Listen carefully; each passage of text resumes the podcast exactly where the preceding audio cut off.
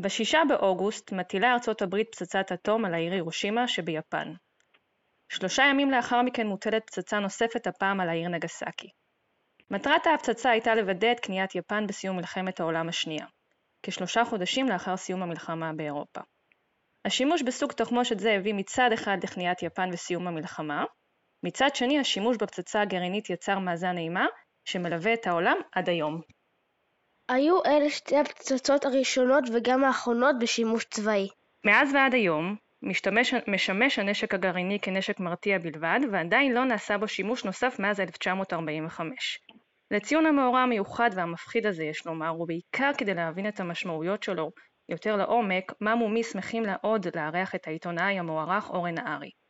אורן נהרי שהיה אחד מעמודי התווך של הסיקור העיתונאי בישראל בנושאים גלובליים וחדשות חוץ, משמש כיום כפרשן וכתב בכיר בנושאים גלובליים. נהרי הוא מהעיתונאים המוערכים בישראל ויש לנו את הכבוד לארח אותו אצלנו בפודקאסט. בואו נתחיל.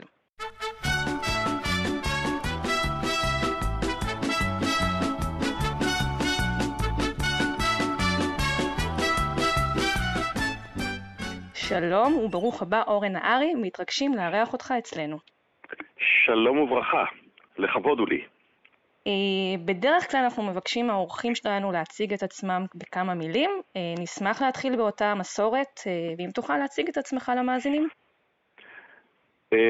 אז ככה, במשך הרבה עשרות שנים הייתי עורך חדשות החוץ בערוץ אחד, ממקימי התוכנית רואים עולם, לימים התוכנית גלובוס, והגשתי את השעה הבינלאומית. הייתי הפרשן הבינלאומי של אתר וואלה, עוסק בחדשות חוץ כל החיים, וזה מה שאני אוהב וזה מה שאני נהנה ממנו. סיקרתי אירועים ברחבי העולם, את uh, הפיגוע במגדלים התאומים, את הטבח ברואנדה, את, uh, uh, את uh, מלחמות יוגוסלביה, ראיינתי אישים שונים, הדלאי למה, נלסון מנדלה, נשיאים אמריקנים, סופרים, קריירה, בקיצור. וזאת הסיבה שפנינו אליך. אה, אני אעביר את רשות הדיבור לנועם ואני אבקש ממנו שישאל את השאלה הראשונה.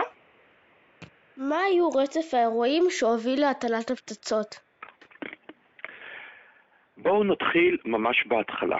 בשנת 1939, כאשר מתחילה מלחמת העולם השנייה, אבל יפן וארצות הברית עדיין לא מעורבות, כותבים שני אנשים מכתב. האנשים הם שני פיזיקאים גרעיניים, יהודים, זה משמעותי. האחד נקרא לאו סילארד והשני נקרא אלברט איינשטיין.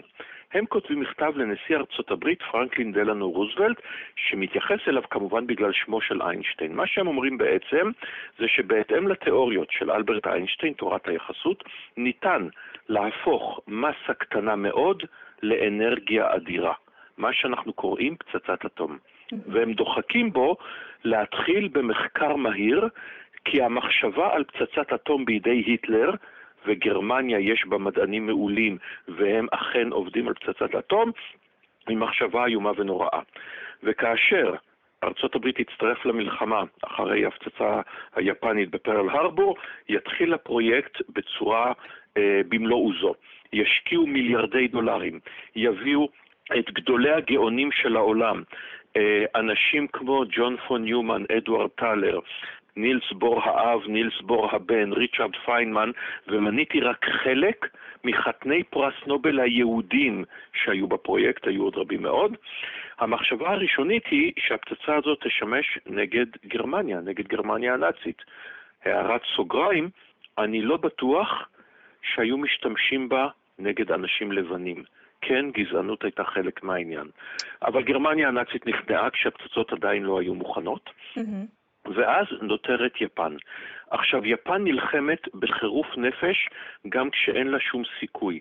וההחלטה הסופית, אם אפשר לומר ככה, על הטלת פצצות האטום, הייתה כאשר האמריקנים פולשים לאוקינאווה, שזה ממש חודש ומשהו לפני סוף המלחמה, והיפנים נלחמים עד האחרון שבהם.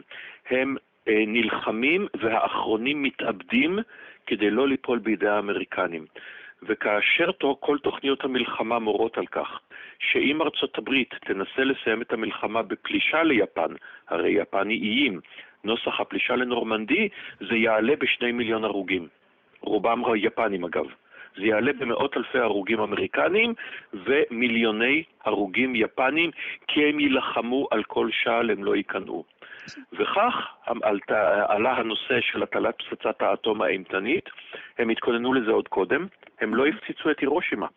כל המלחמה הירושימה לא הופצצה, בדיוק כדי שהיא תושאר בצד כהכנה לפצצת האטום. בעצם מה שאתה אומר שלאורך כל הדרך, אה, קיוויתי לשמוע משהו אחר, אז בעצם הם ראו לנגד עיניהם, גם שאלברט איינשטיין הביא את הרעיון, הוא ראה את עצמו שימוש במלחמה, כלומר שהם אה, בעצם תכננו את זה, כל הזמן הם תכננו את זה עבור נגד בני האדם ושימוש במלחמה, כלומר לא למטרות מחקר. רגע. רגע, אתה רוצה לשאול משהו? שנייה, נועם רוצה לשאול משהו. הם לא הפציצו את הירושימה לפני כדי לראות את ה... כדי לראות כמה הרסנית הפצצה, או סתם פשוט לא הפציצו אותה? אוקיי, זו שאלה מצוינת. אז שאלתם שתי שאלות, אני אתייחס לשתיהן. ראשית לשאלה של נועם. אה, ארצות הברית הפציצה את, כמעט את כל ערי יפן שיש להן חשיבות צבאית. עיר אחת בלבד חמלו עליה, על קיוטו, בירת יפן העתיקה, בגלל המוזיאונים והארמונות וזכיות החמדה שם, מומחי יפן התחננו לא להפציץ אותה, ואכן לא הפציצו אותה. את הירושימה ונגסקי לא הפציצו בין השאר כי החוקרים אמרו, אנחנו רוצים לראות מה פצצת האטום תעשה. כן, היה בזה גם את האלמנט הנורא של לעשות שם בעצם ניסוי בנשק חדש. וואי, זה נורא ולשאלתך, יעל, mm-hmm. בנושא הזה, אלברט איינשטיין בכלל לא חושב על פצצת אטום. כאשר הוא הוגה את תורתו, את תורת היחסות ב-1905, ולימים תורת היחסות הכללית ב-1915. אבל לפיזיקאים אחרים ברורות המשמעויות. המשמעות היא של תורת היחסות שאכן, אם אתה יכול להפוך מסה קטנה לאנרגיה אדירה, יש לזה שימושים צבאיים. זה היה די ברור. ואיינשטיין, שהוא פציפיסט, שהוא מוותר על אזרחותו הגרמנית הרבה לפני מלחמת העולם השנייה, בגלל המיליטריזם הפרוסי לטענתו, אה, עוד לפני שפסלו אותו מעקב יהדותו וכולי וכולי. אה, הוא בלב כבד אומר, המחשבה על פצצת אטום בידי היטלר היא נוראה מדי. אם היא תהיה, עדיף שהיא תהיה בידיים אמריקניות ולו כנשק הרתעה. אז, אה, ואז הוויכוח על הנושא הזה, האם היה צריך להטיל את הפצצה או לא, הוא ויכוח מתמשך, אבל אה, אין ספק שבלעדיה המלחמה הייתה נמשכת עוד, עוד זמן רב. אז בעצם אפשר להגיד שהאמריקאים שקיוו אה, לתת את מכת המצח ולסיים את הסיפור, אה, השיגו את המטרה שלהם. זה נכון. רוב ההיסטוריונים של מלחמת העולם השנייה מסכימים שההחלטה הזאת, האיומה, הייתה החלטה נכונה. גם צריך לזכור שבעיני האנשים אז לא כולם הבינו את המשמעות של פצצת אטום. מבחינתם זה עוד פצצה יותר חזקה. לא הבינו שהיא שונה מהותית מהפצצות הקודמות. צריך לזכור, הפציצו למשל את טוקיו, אה, ובהפצצות האלה, רוב הבתים של טוקיו הם בתים מעץ, הם בתים מעץ ונייר. טוקיו הושמדה לחלוטין, ונהרגו הרבה יותר בני אדם בהפצצה על טוקיו מאשר בהפצצה על הירושימה. נהרגו בני אדם בהפצצה הגדולה על המבורג, כמספר האנשים שנהרגו בהפצצה על הירושימה. זאת אומרת, מבחינתם היה בזה, אה, זה, זה נראה להם עוד נשק אחד, עוד פצצה אחת, עוד כלי נשק אחד. חלק הבינו את המשמעות. חלק מהמדענים הבינו את המשמעות שזה משהו אחר, שפה פותחים את הדלת לנשק אחר. אפשר גם לבוא ולטעון, ויש שטוענים את זה, למרות שכמובן האנשים לא הבינו את זה באותו זמן, שהדבר החיובי הנוסף, אם אפשר לראות חיוב בזה, בהפצצות על הירושימה ונגסקי, זה שזה היה אות אזהרה. זאת אומרת שאם לא היה, לא היו הפעלת הפצצות האלה, אולי העולם היה מגיע למלחמת עולם שלישית גרעינית בין ארה"ב לברית המועצות. אבל התקדים של הירושימה ונגסקי היה כל כך נורא, שזה הרתיע מאז ועד עצם היום אני... הזה מפני השימוש. אנחנו עוד נחזור לנקודה הזאת, אבל אני רוצה לשאול אותך לפני זה, מה הייתה התגובה היפנית לאירוע? התגובה היפנית לאירוע, להפצצה הראשונה, אה, הם לא הבינו מה קורה. Mm-hmm. הם הבינו שהייתה פצצה, הם ראו שהיה מטוס אחד, הם לא תפסו את העניין בכלל. רק כאשר נשיא ארצות הברית הארי טרומן הודיע בשידור שהטלנו עליכם נשק מסוג חדש, והוא נשק איום ונורא, ואתם חייבים להיכנע או שנטיל שוב, רק אז הם הבינו מה קרה. והם לא נכנעו. והם הטילו לא שוב. לא נכנעו. מה? ושלושה ימים מאוחר, מאוחר... על כן, אה, שלושה ימים מאוחר יותר, הייתה הפצצה, פצצה אחרת, מסוג אחר, mm-hmm. פצצת פלוטוניום על נגסקי. ואז הקיסר היפני אה, מחליט להיכנע, וגם בנאום הכניעה שלו, קצינים יפנים רצים ברחבי הארמון הקיסרי כדי לרצוח את הקיסר למען כבודו. כלומר, לקיסר יפן אסור להיכנע, ליפן אסור להיכנע, ולא משנה מה, גם אם היא כולה תחרב עד היסוד, הם ניסו לרצוח אותו כדי שיפן לא תיכנע למען כבוד הקיסרות. הם לא מצאו אותו. על כן הוא נכנע, אה, ויפן נכנעה, אבל רק להראות את, ה, את, ה, את הפנאטיות, את, ה, את ה... אי אפשר לתפוס את זה בכלל בעיניים שלנו כשהם רואים את החורבן הטוטלי של כל המדינה לנגד עיניהם והם עדיין חייבים להמשיך ולהילחם למען הכבוד הלאומי. אבל הוא עשה את הדבר הנכון ונכנע. עכשיו העולם שעדיין לא התאושש אה, מסיום המלחמה, אה, הצליח להכיל את האירוע והמשמעויות שלו, אתה חושב? העולם אז? או העולם אז, היום? אה, אז אנחנו כבר נגיע לעולם היום, אבל... העולם אז, אה, כן. היה ברור ש, ש, שנפל דבר. היה ברור שיש פה משהו שהוא משהו חריג. קודם כל, המלחמה באירופה הסתיימה, אז זו הייתה הכותרת הגדולה של העולם כולו, וארה"ב מפעילה נשק חדיש, שעליה עד לאותו רגע אה, ידעו על הנשק הזה ארצות הברית, בריטניה וגם ברית המועצות, בזכות המרגלים שלה בפרויקט מנהטן, בפרויקט פיתוח פצצת האטום. ברית המועצות מאותו רגע תעשה מאמצים אדירים כדי להשיג פצצת אטום משלה, והיא תצליח ב-1949, גם בעזרת הריגול שלה במערב, אה, והיה ברור לכולם ש, אה, אה, שמשהו פה קרה.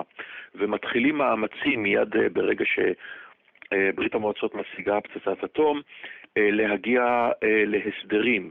זה יהיה בעיקר במשבר הטילים בקובה, לנסות לבטל, להחזיר את השד הזה בחזרה לבקבוק, שהעולם יתפרק מהנשק הגרעיני, מה שכמובן לא קרה, אלא קרה ההפך, התחיל מרוץ חימוש גרעיני. לימים באמת זה... התחילו... התחילו באמת להפחית את כמויות הנשק הגרעיני. כן, אבל אתה אומר שניסו להחזיר את השד לבקבוק, ואנחנו מנסים להבין, זהו, אנחנו מנסים להבין אם זה היה אקורד סיום למלחמה נוראית, או למעשה באמת היווה את יריית הפתיחה למלחמה הבאה. אה, שניהם, כמובן. קודם כל זה היה אקורד הסיום למלחמה, לעימות בלתי נתפס. אני מזכיר למאזינים ולמאזינות, במלחמת העולם השנייה נהרגו ונרצחו יותר מ-70 מיליון בני אדם. אני כבר לא מדבר על פצועים ולא מדבר על נזק ברכוש. זה אומר אלף איש נהרגו ונרצחו מדי שעה, 24-7, במשך שש שנים. זה מספרים לא נתפסים בכלל. מהם שישה מיליון מבני עמנו כמובן. עכשיו, אה, אז קודם כל זה אקורד הסיום של המלחמה. וזה מתחיל את העידן אה, החדש, אה, עידן של תחרות גלובלית, את העידן של המלחמה הקרה, שהתחילה כבר קודם למעשה, כי קווי העימות בין ברית המועצות לבין ארצות הברית וה, והמערב, הקווים האלה היו ברורים גם קודם. היה ברור לגמרי שהברית נגד היטלר היא ברית מאוד מאוד מלאכותית, היא ברית אינטרסנטית, כי כולם קמו על הרוע המוחלט. אבל ברגע שתסתיים המלחמה, אה, יחזרו הדברים לעימות אה, שהיה צפוי שיקרה. רק הפעם, כשלשני הצדדים יש נשק גרעיני. ובואו נלך אה, לשנת 2020, ושאנחנו עומדים בסימן הקורונה, וגם דרך אגב לא היינו מאמינים שנמצא את עצמנו בעידן הזה עם פנדמיה עולמית. סין וארצות הברית מפתחות מלחמת סחר, רוסיה מנסה להתערב בבחירות בארצות הברית, האיחוד האירופאי מתערער ואיראן מציבה אתגרים לשאר המעצמות. אתה חושב שאירועי הירושימה ונגסקי יש להם השפעה על היום, על, ה- על האירועים הללו וגם מה שצפוי לנו בעתיד? הירושימה ונגסקי הזיכרון מתעמעם, אה, אבל הנושא של הנשק הגרעיני עדיין קיים על אש קטנה יותר. זאת אומרת, היו עימותים במהלך המלחמה הקרה, משבר הטילים בקובה בראש ובראשונה, שחששו מאוד שאולי מגיעים לעימות גרעיני. הייתה גם תקרית ב-1985 כשברית המועצות מסיבות הזויות שלא ניכנס אליהן כרגע, הייתה משוכנעת שברית נאט"ו עומדת להתקיף אותה, שהמערב עומד לתקוף אותם, והעמידו את כל כוחות הגרעין בכוננות. החשש היה, במרבית המלחמה הקרה וגם היום, של טעות. של טעות אנוש, או של טעות uh, טכנולוגית, טעות מחשב.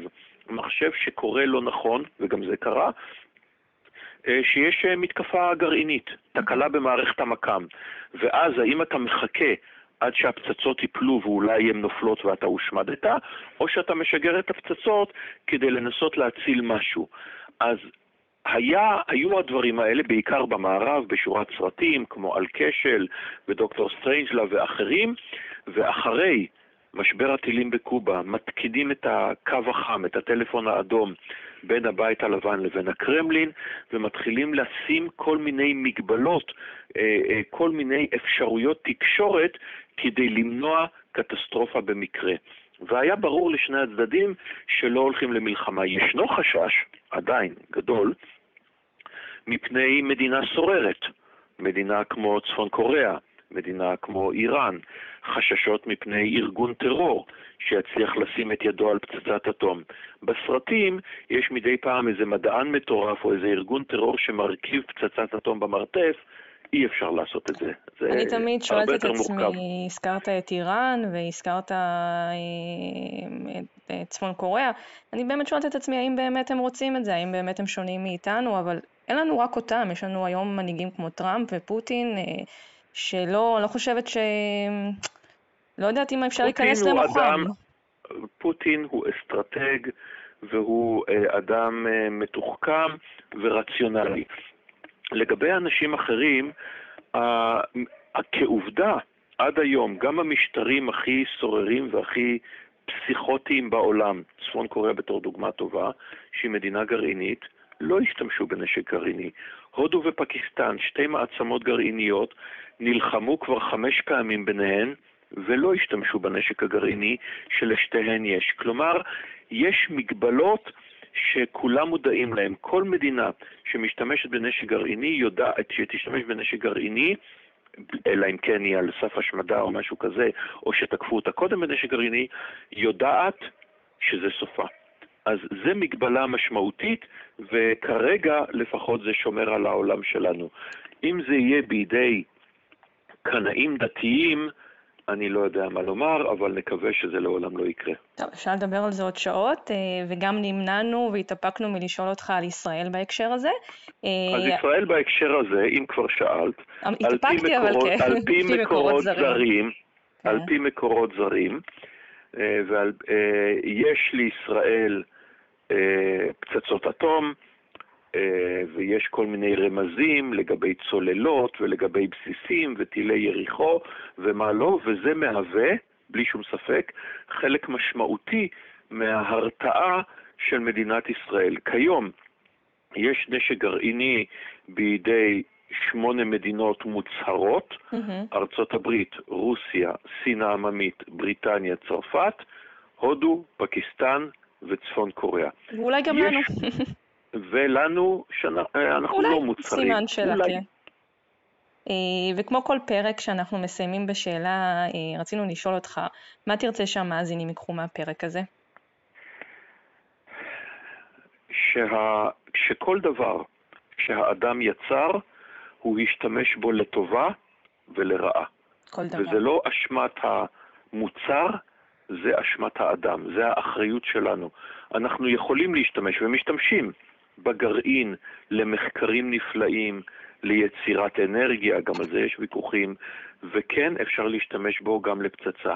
המדע והטכנולוגיה הם נפלאים והם נהדרים, והם אלה שמסייעים לנו ומצילים אותנו ומאפשרים לנו חיים ברמת חיים גבוהה, ויש בהם את הסכנות שלהם, שאנחנו צריכים להיות מודעים להם כל הזמן.